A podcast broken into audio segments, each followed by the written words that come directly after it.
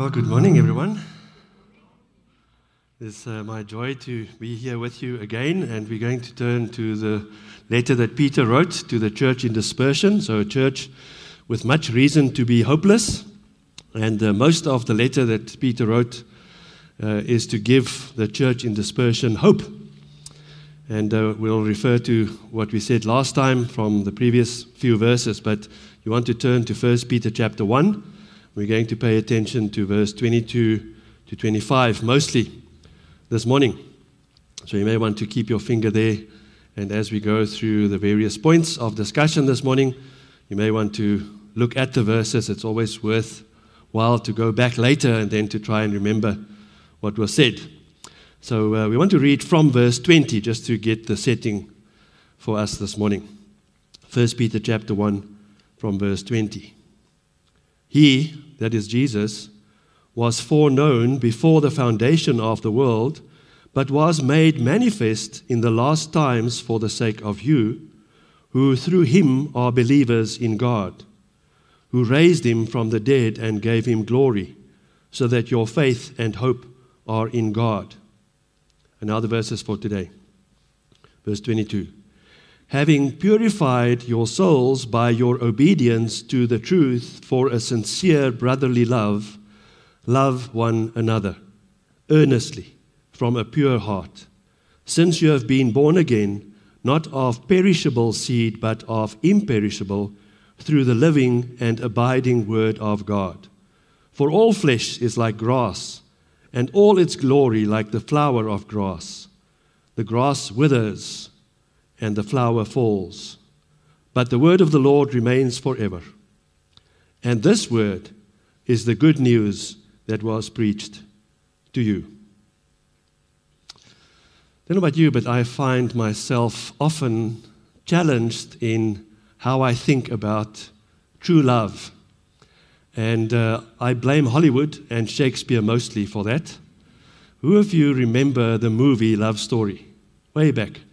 Oh, more than at the first service. Great. And you may remember in that story the uh, Ryan O'Neal's character utters the very well known phrase love means never having to say you're sorry. Rubbish. It's a lie. When Nettie and I counsel couples who want to get married, uh, I try and teach the young men that there are three words that his new bride must hear often. And most of them say, Well, we know. I must most often say, I love you. No. You must most often say, I am sorry because that shows that you truly love. So, love story has it wrong. And Shakespeare, he contributes to the misinformation by making Romeo say this when he saw Juliet. Now, make sense of this. See how she leans her cheek upon her hand. Oh, that I wear a glove upon that hand, that I may, may touch that cheek. Well, yeah, sounds like soppy and maybe that's love. When, uh, when, I, when I tried to, uh, to get Nettie to pay attention to me in a loving way, I, I read Shakespeare's sonnets to her. I did. And uh, the most read sonnet is sonnet number 18. And Shakespeare asks the following concerning love. He says, Shall I compare thee to a summer's day? Thou art more lovely and more temperate. And then a bit later in the sonnet, he says, So long as men can breathe or eyes can see, so long lives this, he means love. And this, meaning love, gives life to thee. Well, it all sounds you know, fascinating and soppy and almost makes you cry. You know, you turn to something more than coffee. But that's not true love. But you can see in these examples that people don't get true love because it all turns back to me. And we see it even in Christian circles. We see, we see a single person desperately wanting a spouse, but having this list, the list of characteristics that unless the person can tick all the boxes, that person is not worthy of my love. We see the bridegroom on the wedding day, his desire is for his bride to remain exactly the same. As beautiful, as gentle, as loving. And the bride, on the other hand, can't wait for the new husband to turn into the superhero that she knows he can be. And all of it is about me. Finding reason to love you. The Christian lavishes his love on those who agree and with, will withhold love to those who do not agree. So, finding reason to not support or to build up someone or to speak well of someone is easy for us. We can easily say, Well, I don't even like that person, so never mind love. Don't even come close. So, the biggest mistake that we make, especially as Christians, is we're not asking and answering the right question.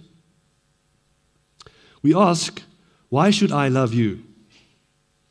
Wanting to find reason, sufficient reason to love you. And in that, I'm actually thinking, I'm deserving of that love because I'm much better than you.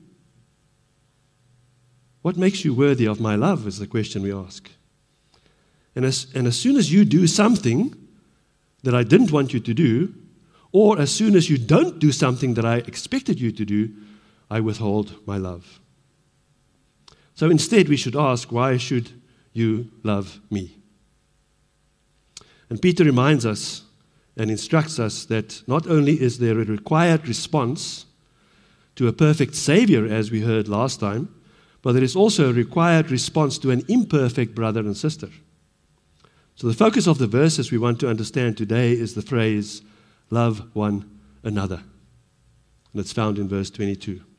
Just a quick reminder of the previous verses, speaking of a required response to a perfect Savior in 1 Peter 1, verse 13 to 21.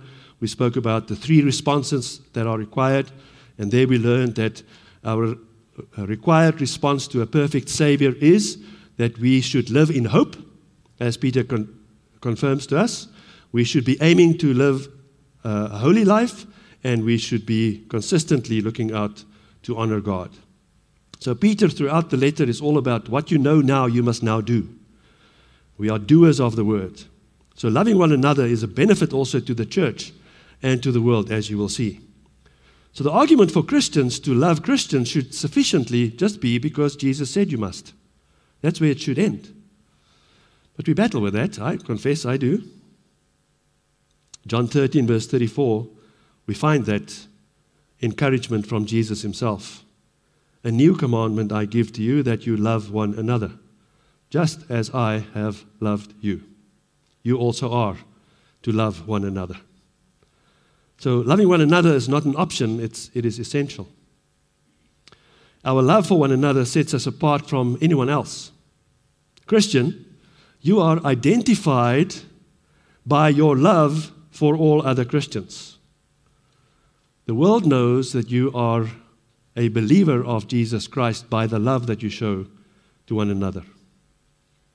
And it's the kind of love that is different to the love of the world. Worldly love measures its value by what, by what I can get. Christian love finds its value in what I can give. So Peter uses for the word love the best form of love, not emotional love, like we saw in the examples of Shakespeare and uh, whoever wrote the story of love story. But Peter finds the value of that word in a decisional love, not an emotional love. So, four questions, if answered, will motivate us to love one another like we should. Those questions are When should you start loving? Second question Who should receive your love? Third question, how should you give love? And then culminating that into our main question for today why should you love me? I'm very grateful to John MacArthur and Matt Chandler who adjusted my structure slightly to make it more meaningful and uh, to help me make more sense of this passage. So let's start with the first question When should you start loving? We find that in 1 Peter 1, verse 22, the first part. Having purified your souls by your obedience to the truth. Simple answer is that you start loving other Christians as soon as you become a Christian. God purified your soul. He gave you an exact copy of the purity of Christ in your soul. And that enabled you to love someone other than yourself. Before you became a Christian, you were only concerned about and only able to love yourself. And your only interest was in loving yourself. Even when you did believe and thought that you loved someone else, it was for your own benefit and for your own selfish needs. 2 Timothy 3, verse 2 reminds us of that. It says, For people will be lovers of self, lovers of money. My money. I want more of that because that will give me happiness. Proud. Look at all my money. Look at how good I am. For those reasons, you must love me. Arrogant. It's all me. Then abusive. Don't you dare touch my money or I'll get you. Christian love is totally different because of God. Romans 5, verse 5. And hope does not put us to shame because God's love has been poured into our hearts through the Holy Spirit who has been given to us. Responding to the truth of the gospel enabled and enables you to love truly. You have a new capacity to love because part of who you are is to love. As soon as you become a Christian, God gives you the ability to love others. And John says that if you don't love, you're not truly a believer. Where does he say that? In 1 John. 1 John chapter 3, verse 10 and 11. Listen to this. By this it is evident who are the children of God. What an amazing statement to make. So, you may sometimes, or may even today, sit here and think, well, I'm not sure. Well, how can I be sure that I am truly a child of God? I want to know. You must want to know. Am I truly a child of God? He's going to tell us. And that's the amazing thing about this, these verses, the two verses. He says, By this it is evident who are the children of God and who are the children of the devil. You see, there are only two families there's the family of God, there's the family of Satan. So, who are you a child of? That's the question you must answer. He says, Whoever does not practice righteousness is not of God. Right? So if you don't practice righteousness, you're not of God. Then he defines it and he says, also, so if you don't practice righteousness, you're not a child of God. But also, you are not a child of God if you do not love your brother. There it is. 1 John 3, verse 10 and 11. That's how important it is to love one another. And just note that this love is genuine love. That's genuine love. Not the Martin Lloyd Webber or Shakespeare love. Real love. Romans 12, verse 9. Let love be genuine. Why should you love me? I'm really not that lovable. Should you love me because I'm nice? I can sometimes be, but often not. Do you love me because you can benefit from me? I hope sometimes you do. Do you love me because I agree with you? Well, what if I don't? Do you love me because I pay attention to you? Well, there'll be times that I can't. No, you must love me because that love shows that you are a Christian. It proves that you are a child of God.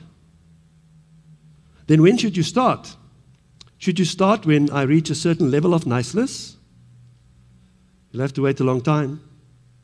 Or when I stop opposing your views? Or when I prefer your company to anyone else's?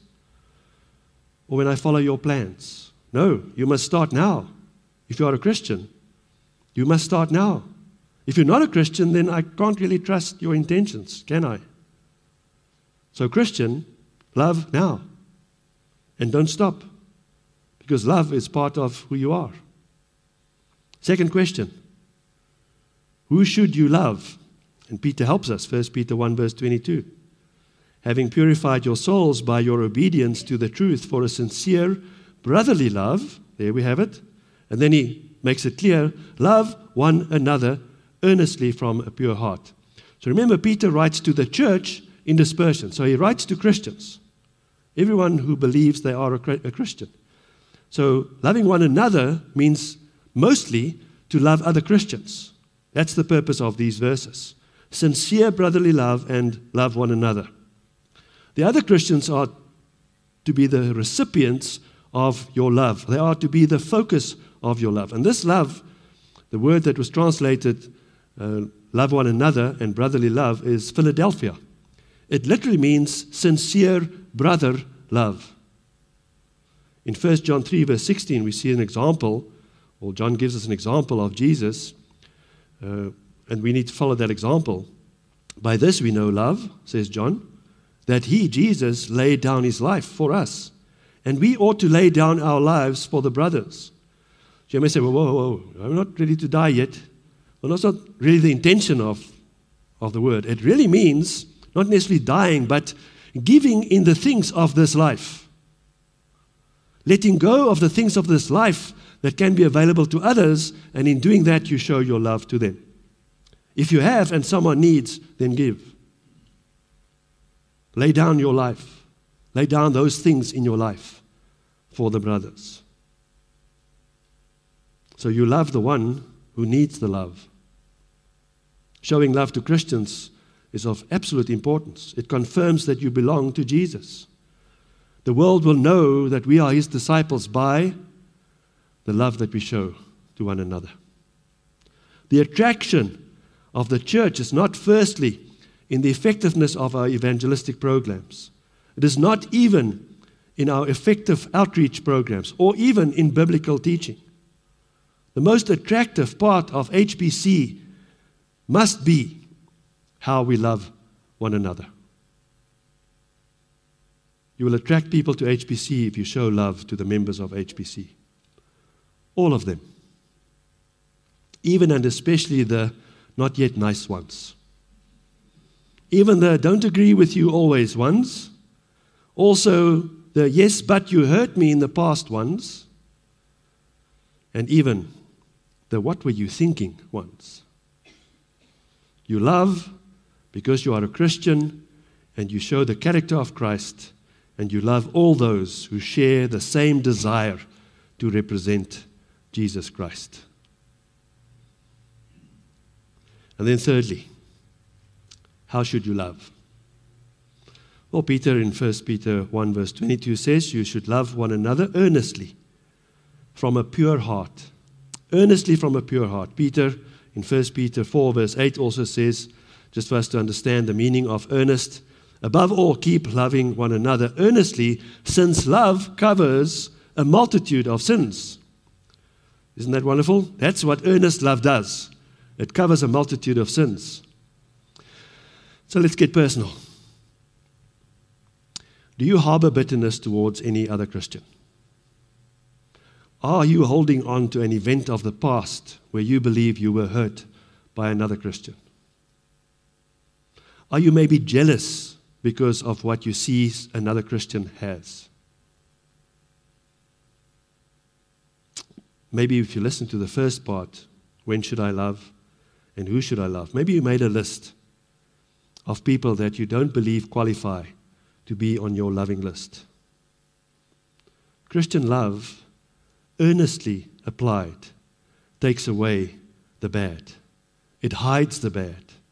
It ignores the bad of the past and the present. It covers it so that you don't notice it any longer. And it does not limit the way that you love. The word earnestly means to stretch to the maximum before it breaks. So, if I have to explain that, for example, if I have to hang onto a crossbar without my feet supporting me on the ground. I hope I'll last 30 seconds. There was a time that I could hang for 30 minutes.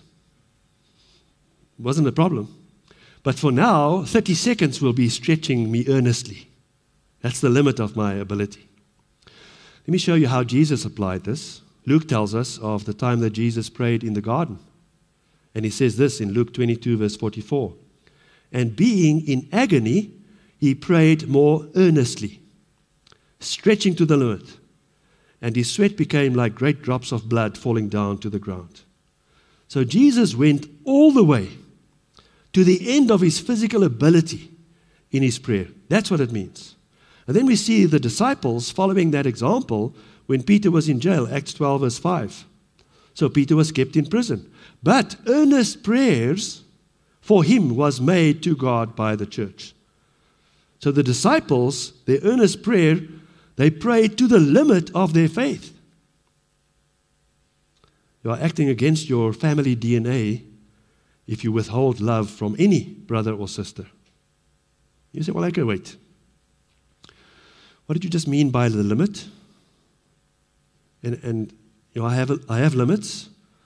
I have limited ability in money. I have a limited ability in knowledge. I have a limited ability in the amount of food that I have in my home. I have a limited ability in energy. I don't have enough, not enough resources. But if you willfully and selfishly withhold what you have from someone who needs what you have, then, Christian, you are being loveless. You warp the value of the love of Christ, and you are a poor witness of your faith. You make your own evangelism less effective.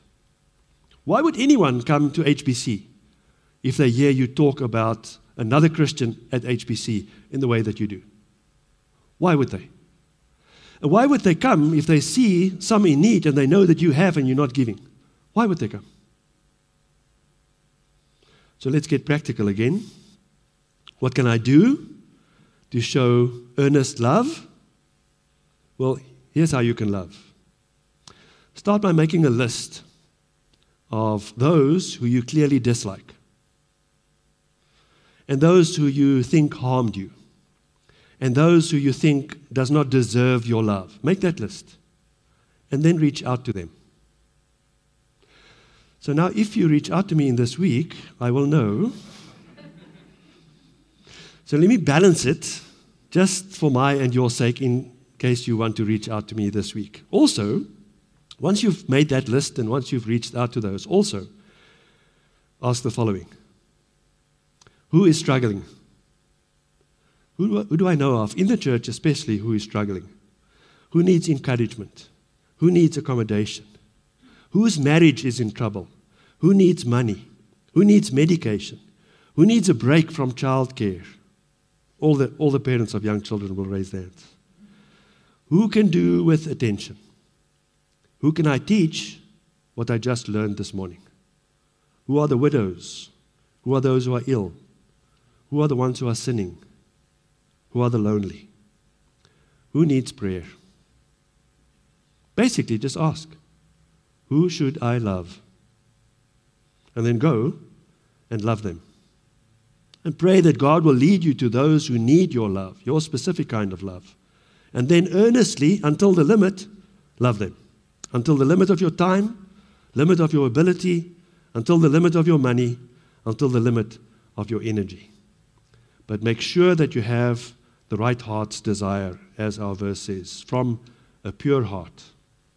1 Timothy 1, verse 5 helps us to understand it. He says, The aim of our charge is love that issues from a pure heart and a good conscience and a sincere faith.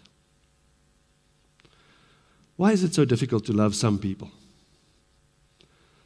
You may do what I did this week as I prepared for this.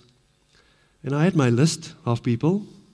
And yes, I must confess, some of you are on that list of people that are difficult for me to love. But I'm the problem. And I realized that my problem may be your problem. Why do I find it difficult to love some of you? It's because I am sinful. So, when you received the ability to love when you became a Christian, you were also still left in this life with the ability to sin.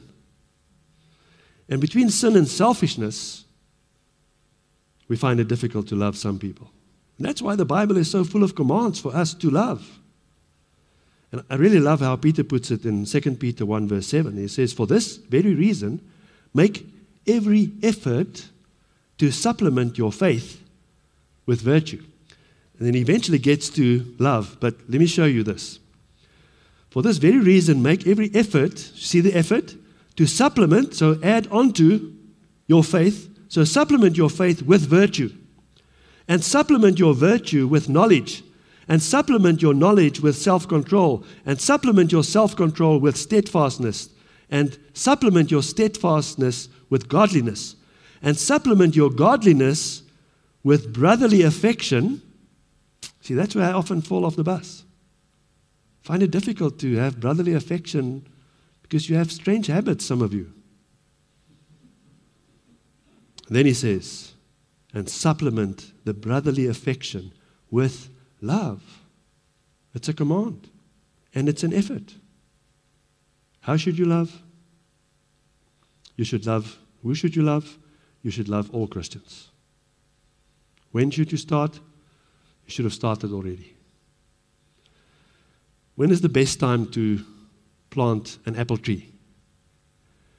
30 years ago because then you would have the fruit already today.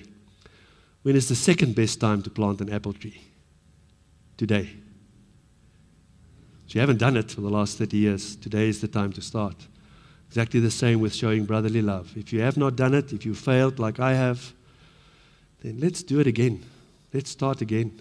Let's be convicted again to show brotherly love. Because if you are a Christian, that's part of who you are. So now let's look at why should you love me? 1 Peter 1, verse 23.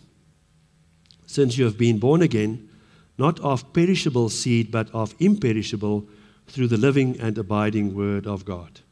When you are born, talking about this life, you are born into a specific family with family traits. Now, you witnessed that very fact in uh, the two LaRues that were on stage this morning. Uh, the one helped us to sing, and the other one helped us to pray. But if you put those two brothers next to one another, you can see the LaRue traits, right? In the dark curly hair, in uh, the voice, in the manner of speech, uh, in the mannerisms, uh, not in the dress code, but that's fine. So they, they are the LaRues. So the Hattinghs are the same. You know, some, someone would come to me and, and, they don't know me from a bar of soap, and they'll say, Are you not a Hattingh? I know a Hattingh. And they know that I'm a Hattingh by my nose. Hattinghs have these noses. We do. And most of us are sporty and we don't care much for detail, but you know, we love the big picture. And we all consume a copious amount of milk tart. It's just who we are. In the same way, when you are born into your spiritual family, you receive some of those family traits. It is who you are. You are to love because you are left here on earth after your rebirth, after your salvation, so that you can love. And you must love. So, loving is in line with your new gift of life. You are born of God, you are born to know God, and you want to live like God. And God is love. So it's part of who you are because it's part of who God is. 1 John 4, verse 8 and verse 16. Anyone who does not love does not know God, because God is love. Then, verse 16 So we have come to know and to believe the love that God has for us. God is love. And whoever abides in love abides in God, and God abides in him. You see, Christian, once you became a Christian, your life changed forever. You can't go back to your previous way of life. Who you are changed forever. But it also changes and it starts changing as soon as you become a Christian. And it has benefits for now. You must experience and live out that change. That is you. You're not the same one any longer. You're not like everyone else in the world. You're not the old you, you are the new you. You cannot use the same reasons as the talk show hosts to withhold your love. Listen to Colossians 3, verse 10. Do not lie to one another, seeing that you have put off the old self with its practices and have put on the new self, which is being renewed in knowledge after the image of its creator. And in Romans 6, verse 17 and 18, it emphasizes the change that happens. This is what it says But thanks be to God that you who were once slaves of sin have become obedient from the heart to the standard of teaching to which you were committed. and have been set free from sin, having become slaves of righteousness. You became obedient from the heart. Your emotions and your decisions and your will all align, wanting to obey God and wanting to be like God. Look at verse 23 again in our text. Since you have been born again. Statement of fact, not a wish expressed. At some point, you changed from spiritually dead to alive to God. Old man died, new man created in Christ Jesus became alive. And also, apart from the dramatic life changes that happen, maybe instantaneously or over a period of time, see this also in verse 23. It says, Since you have been born again, not of perishable seed, but of imperishable through the living and abiding Word of God. It resonates with Ephesians 2, verse 8 to 10, doesn't it? For by grace you have been saved through faith, and this is not your own doing. It is the gift of God, not a result of works, so that no one may boast.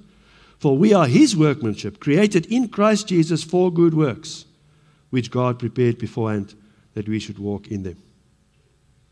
We were created in Christ Jesus to love one another. How did this happen? New birth. Not perishable seed. So, at some stage in your life, your natural life, the seed of your parents caused your creation. But that was perishable seed. You can see it in your body. You know, we, we're not all superhumans. I, can only hang for 30 seconds. It's part of my perishable seed. My parents both passed away.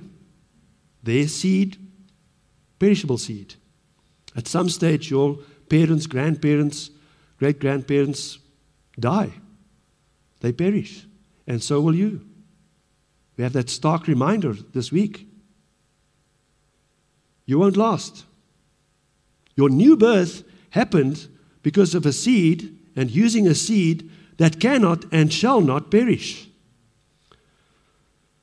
What does God use? to create the new everlasting life in you. What is the delivery mechanism? Through the living and abiding Word of God. James 1, verse 18 confirms that. It says, Of his own, of, of his own will he brought will he brought us forth by the word of truth, that we should be a kind of first fruits of his creatures. And in Romans 10, verse 17, so faith comes from hearing and hearing through the word of Christ. God's word is used by God to create new and imperishable everlasting life. Just look at what Peter does to prove his point. So, Peter says, Your everlasting life that starts now, as soon as you become a Christian, is given to you with imperishable seed.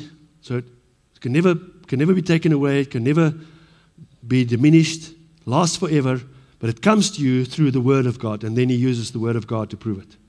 He quotes Isaiah 40, verse 6 to 8. And, and what does he say about the flower and the grass? He says, All flesh, so all human beings and everything that lives, is compared to, is like flowers and grass. What happens to them? Can be very beautiful today and dead tomorrow. One of the ways I can show my wife, Nettie, that I love her is to bring her flowers. I don't do that often enough because I don't want her to get used to that love. But let's say I remember today to go and buy a bunch of flowers, and we'll put it in a vase in home, and we'll make sure that it is fed and it lasts as long as possible. But maybe two weeks from now, if you come and visit, won't be that pretty bunch of flowers anymore. It will be withered and it will have fallen. All flesh, all life is like the grass and the flower. It does not last. Even if you look up to someone and you think, this is just the perfect specimen of physique. Well, look at them again 20 years from today. But, quotes Peter, you, Christian, are born from seed that brings forth a limitless time of life and quality of life. you are someone who is able to love. So, love like God loves. For us to bring this together and to answer it, do you need a final motivation? I'll give you one. If you are a Christian, you have an example to follow, don't you? You have. You know someone who is one who loves perfectly. It is Jesus. For God so loved the world that he gave his only begotten Son, so that whoever believes in him shall not perish, but have everlasting life. When God saved you, He did not consider your faith and the quality of that. He did not look at your bank balance or your manners or your family traits here on earth or your skin color or your philosophy of life or your knowledge of the Bible or who your friends are. Jesus considered only his love for the Father to do what the Father wanted him to do. Will you do what Jesus asks you to do? So, why should you love me? Me. Because I am in difficulty. Maybe not now, but I will be. I am hurting. Maybe not now, but maybe tomorrow. I experience loneliness. I am faltering in my faith. I need help. In this church, I have not yet been hungry. So thank you for loving me. So you have salvation. You are a Christian, so part of your DNA, part of your family trait is to love. You are to love one another, other Christians. That's the command. How earnestly you stretch it to the limit, because that's who you are. You know what? For the same reasons, I must love you. In spite of my difficulty, in spite of my hurt, in spite of my loneliness and my faltering faith, and in spite of my neediness. So let's agree that we will love more people more earnestly more of the time. Shall we? Father, we need your help. You have given us so much already. You have given us everlasting life, born out of imperishable seed. We have a guarantee that we will live forever. And you provide for us in ways that we could never provide for ourselves. We are reminded of the fact that even our next breath depends on you. And how many breaths, Lord, have we wasted on loving ourselves and not others? Forgive us, Lord, for turning our needy eyes to ourselves and finding reasons not to love others. Help us again by the convicting words that Peter wrote to the church. A hopeless church to find hope and we know that it is more blessed to give than to receive. So we want you to bless us by helping us to love others more. May we be known as a church not only where truth matters, but where people matter because we love them. Amen.